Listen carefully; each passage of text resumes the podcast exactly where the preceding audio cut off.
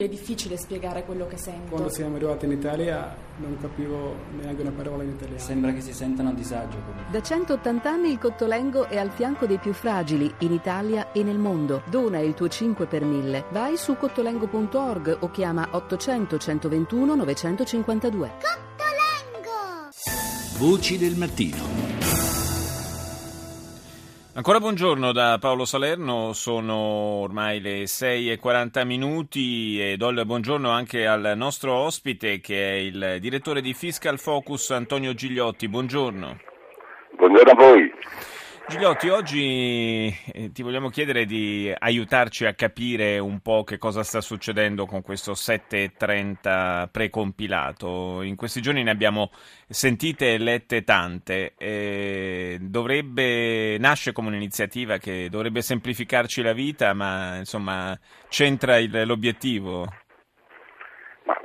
Intanto ti dico che il mio editoriale di qualche giorno fa sul quotidiano veniva così intitolato Semplificazione fiscale è qualcosa che si mangia, perché praticamente quando si parla di semplificazione però poi nei fatti ci si perde. Allora intanto diciamo di cosa stiamo parlando, si parla del cosiddetto 730 precompilato, di quella dichiarazione che dipendenti e pensionati, circa 20 milioni di contribuenti, dovrebbero ricevere, dicono, quindi direttamente a casa compilata.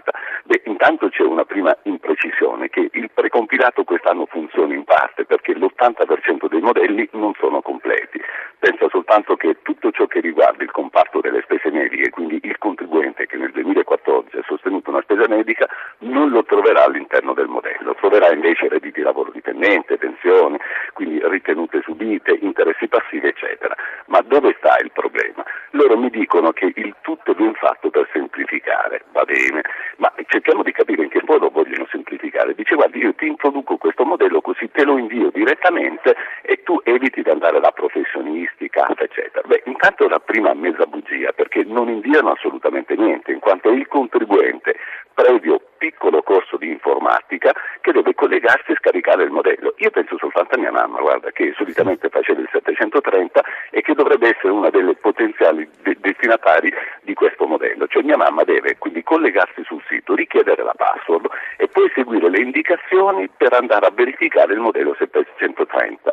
Cioè mi sembra una cosa alquanto fumosa e poco difficile da raggiungere. Certamente ci saranno dei lavoratori dipendenti e dei soggetti che saranno quindi aiutati da questo modello, ma io ritengo che buona parte dei pensionati sarà alquanto difficile seguire le istruzioni, verificare il modello, quindi poi verificare se c'è tutto dentro. Quest'anno non c'è assolutamente il tutto e deve essere integrato, quindi non so se poi è questa la vera strada della semplificazione. Ma abbiamo, abbiamo, sentito che in pratica se uno superate queste difficoltà eh, scarica il, il, modo, il modello precompilato e lo gira praticamente così com'è senza fare ritocchi, si mette anche al riparo da eh, verifiche fiscali, controlli e quant'altro.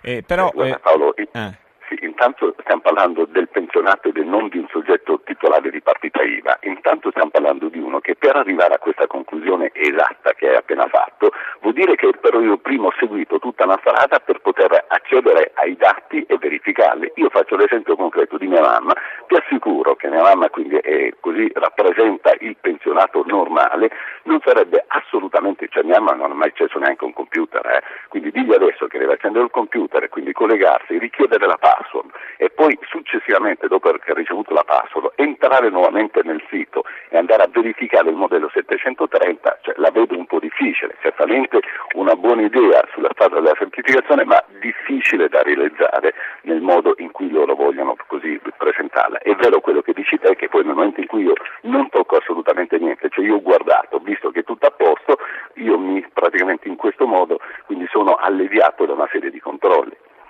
Però è, anche vero, però è anche vero che se invece voglio accedere a degli sgravi, voglio aggiungere ad esempio, non so, i dati sulla previdenza integrativa che non sono inclusi nel precompilato, automaticamente mi devo comunque rivolgere eh, a qualcuno che, che, mi aiuti a compilare il 730 come era in passato e in ogni caso perdo anche questo vantaggio di eh, mettermi al sicuro da noiose verifiche fiscali in futuro.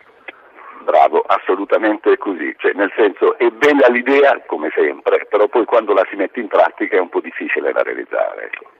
Eh, può essere in qualche modo un incentivo per qualcuno a comunque magari a rinunciare a qualche sgravio, ma eh, mettersi al sicuro e, e, garantirsi la copertura no, di qualche poi, magagna? No, poi c'è qualcuno che, rifacendosi sempre a un detto, quindi del grande Andreotti, che pensare male si fa peccato, ma a volte ci si azzecca.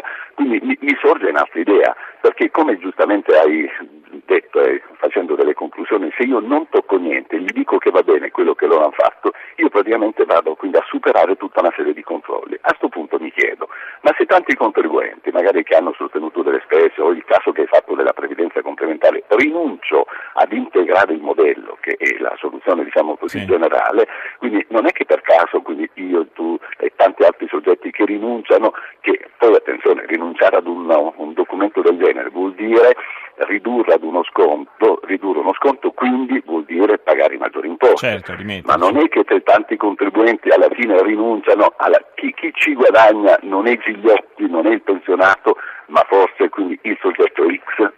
Certo, quindi magari chi ha qualcosa da nascondere. Io credo che siano temi sui quali dovremo comunque tornare in futuro. Ringrazio il direttore di Fiscal Focus, Antonio Gigliotti.